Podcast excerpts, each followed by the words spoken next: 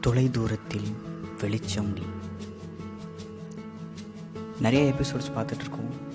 நம்ம ஹீரோவும் ஹீரோயினையும் மீட் பண்ணது அவங்களுக்குள்ள ஃப்ரெண்ட்ஷிப் உருவானது அதுக்கப்புறம் அவங்க லவ் அதுக்கப்புறம் அவங்க லவ் சொல்லிக்கிட்ட விதம் பிரிஞ்சு போனது திரும்பியும் சந்தித்தது ஒரு கோவில் திருவிழா ஒரு பைக் ட்ராவல் இவ்வளோ விஷயங்கள். ஒரு அருமையான லவ் ஸ்டோரி இல்லையா? ஸோ இதில் இன்னும் ஒரு சந்தோஷத்தின் உச்சகட்டம் எனக்கு ரொம்ப பிடிச்ச எபிசோடு இதுதான். இந்த எபிசோடில் அப்படி என்ன நடக்க போகுதுன்னா நம்ம ஹீரோவோட பிறந்தநாள் பொதுவாக லவ் பண்ண ஆரம்பித்ததுக்கப்புறம் வர ஃபஸ்ட் பர்த்டே வந்து ரொம்ப ஸ்பெஷலாக இருக்கும். அது யாருக்காக இருந்தாலும் சரி ஒரு பொண்ணுக்காக இருந்தாலும் பையனுக்காக இருந்தாலும் அவங்க லவ் பண்ணுறவங்க ரொம்ப ஸ்பெஷலாக கொண்டாடுவாங்க இல்லையா? நம்ம ஹீரோ பர்த்டே ஹீரோயினால் வர முடியல. ஆனால் ஹீரோயினுக்கு ரொம்ப ஆசை. ஃபஸ்ட் பர்த்டே உங்கள் கூட இருக்கணும் அப்படின்னு ரொம்ப ஆசைப்பட்டு கேட்குறாங்க அதுக்காக நம்ம ஹீரோ வழக்கம் போல் வீட்டில் ஆயிரம் போய் சொல்லி இங்கேருந்து கிளம்பி போகிறாரு நம்ம ஸ்டோரியில் ஆல்ரெடி ஒரு கேரக்டரை பற்றி பேசியிருப்போம் இல்லையா? நம்ம ஹீரோட அத்தை பொண்ணு அவங்க பையன் பர்த்டே இந்த விஷயங்கள்லாம் போச்சுல்ல? அங்கே போகிறாரு அங்கே போயிட்டு இது மாதிரி விஷயத்த சொல்கிறாரு நான் லவ் பண்ணுற ஒரு பொண்ணு. அந்த பொண்ணு இங்கே தான் இருக்காங்க அவங்கள இங்கே கூட்டிகிட்டு வரலாமான்னு சொல்லி கேட்குறாரு ஸோ அவங்க அத்தை பொண்ணு இவங்களாம் ரொம்ப ஃப்ரெண்டு ரொம்ப க்ளோஸ் ஃப்ரெண்ட்ஸாக இருக்கனால கண்டிப்பாக கூட்டிகிட்டு வாடா இதில் நல்லா இருக்குது அப்படின்னு சொல்லி ஒரு பாசிட்டிவான விஷயம் நடக்குது அந்த இடத்துல.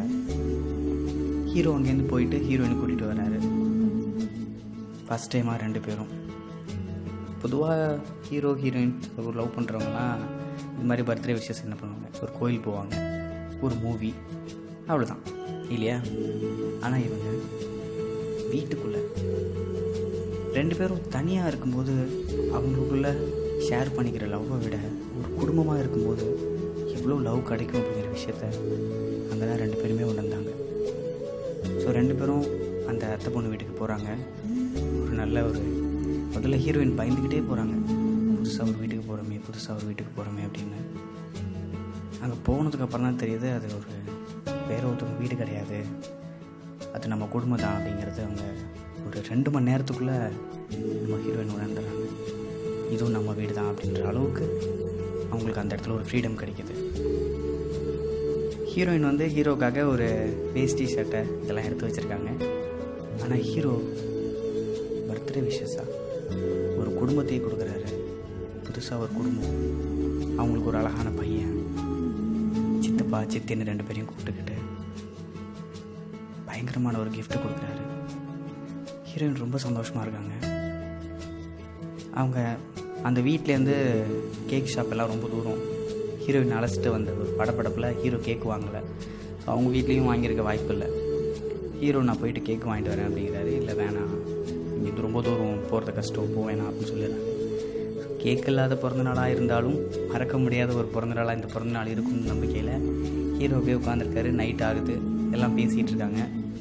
நைட்டு பன்னெண்டு மணிக்கு விஷ் பண்ணணும்னு சொல்லிட்டு ஹீரோயின் கண்ணை முடிச்சுட்டு அப்படியே உட்காந்துருக்காங்க எப்படியாவது விஷ் பண்ணணும் பன்னெண்டு மணிக்கு அப்படின்னு.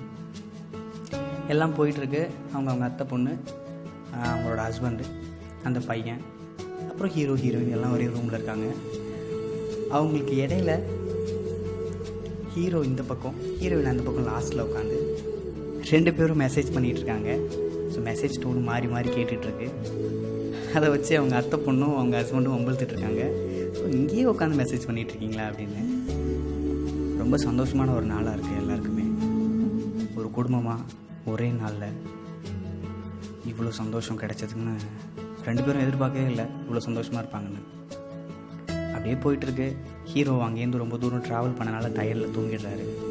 செம்ம தூக்கம் தூங்கிட்டாரு. கரெக்டாக பன்னெண்டு மணிக்கு ஹீரோயின் எந்திரிச்சு போய் ஹீரோ எழுப்புறாங்க. எந்திரிக்கவே இல்லை. நிறைய அடி விழுகுது ஹீரோவுக்கு பிறந்த நாள் அதுவும் அடி வாங்கி முழிச்சு பார்க்கும்போது நம்மளை உயிர் உயிராக நேசிக்கிற ஒரு ஆள். நம்ம பிறந்த நாள் அன்னைக்கு கரெக்டாக பன்னெண்டு மணிக்கு நம்ம கண்ணு முன்னாடி இருந்தால் எப்படி ஒரு சந்தோஷம் இருக்கும்? அந்த சந்தோஷத்தை ஹீரோக்காக ஹீரோயின் கொடுக்குறாங்க. பெரிய கிஃப்ட் இல்லையா? ஹீரோ ரொம்ப சந்தோஷப்படுறாரு. இந்த வருஷம் மட்டும் இல்லை அந்த நாளுக்கு அப்புறம் வாழ்க்கையே முழுக்க முழுக்க சந்தோஷமாக ஆக போகுன்ற பெரிய நம்பிக்கை. எல்லோரும் விஷ் பண்ணுறாங்க நம்ம ஹீரோவோட அத்தை பொண்ணு அட்வான்ஸாக அந்த கேக்கெல்லாம் வாங்கி வச்சு அதுக்கப்புறம் கேக்கு வெட்டி ரொம்ப சந்தோஷமாக ரொம்ப ஸ்பெஷலான ஒரு பர்த்டே எல்லாராலையும் மறக்க முடியாத ஒரு பர்த்டே அதுக்கப்புறம் அடுத்த நாள் எல்லாம் சேர்ந்து ஒன்றா கோயிலுக்கெல்லாம் போயிட்டு வந்துட்டு ஒரு மூவி போயிட்டு வந்துட்டு வழக்கம் போல் மறுபடியும் அதே பிரிவு. மறுபடியும் பிரிஞ்சு போகிறாங்க மறுபடியும் இப்போ மீட் பண்ணுவோம். அதுக்கப்புறம் அவங்களுக்குள்ள தனியாக நம்ம மீட் பண்ணுன்ற எண்ணமே வராதில்ல. ஒரு குடும்பமாக இருக்கணுன்ற எண்ணம். மறுபடியும் வந்தால் இங்கே தான் நம்ம மீட் பண்ணணுன்ற ஒரு எண்ணம். அந்தளவுக்கு ஒரு குடும்பம் அவங்களுக்கு கிடச்சிச்சு. ஒரு குழந்தையும் கிடச்சிச்சு. சித்தப்பா சித்தின்னு கூப்பிட்றதுக்கு. இதுக்கு மேலே என்ன வேணும் சொல்லுங்கள் ஒரு பர்த்டேக்கு. புதுசாக பிறந்த மாதிரி இருக்குல்ல. இன்னும் நிறைய சுவாரஸ்யமான விஷயங்கள். உங்களுக்காக அடுத்த இப்போ சொல்ல காத்துட்ருக்கு தொடர்ந்து கேளுங்க. தொலைதூரத்தில் வெளிச்சம் நீ.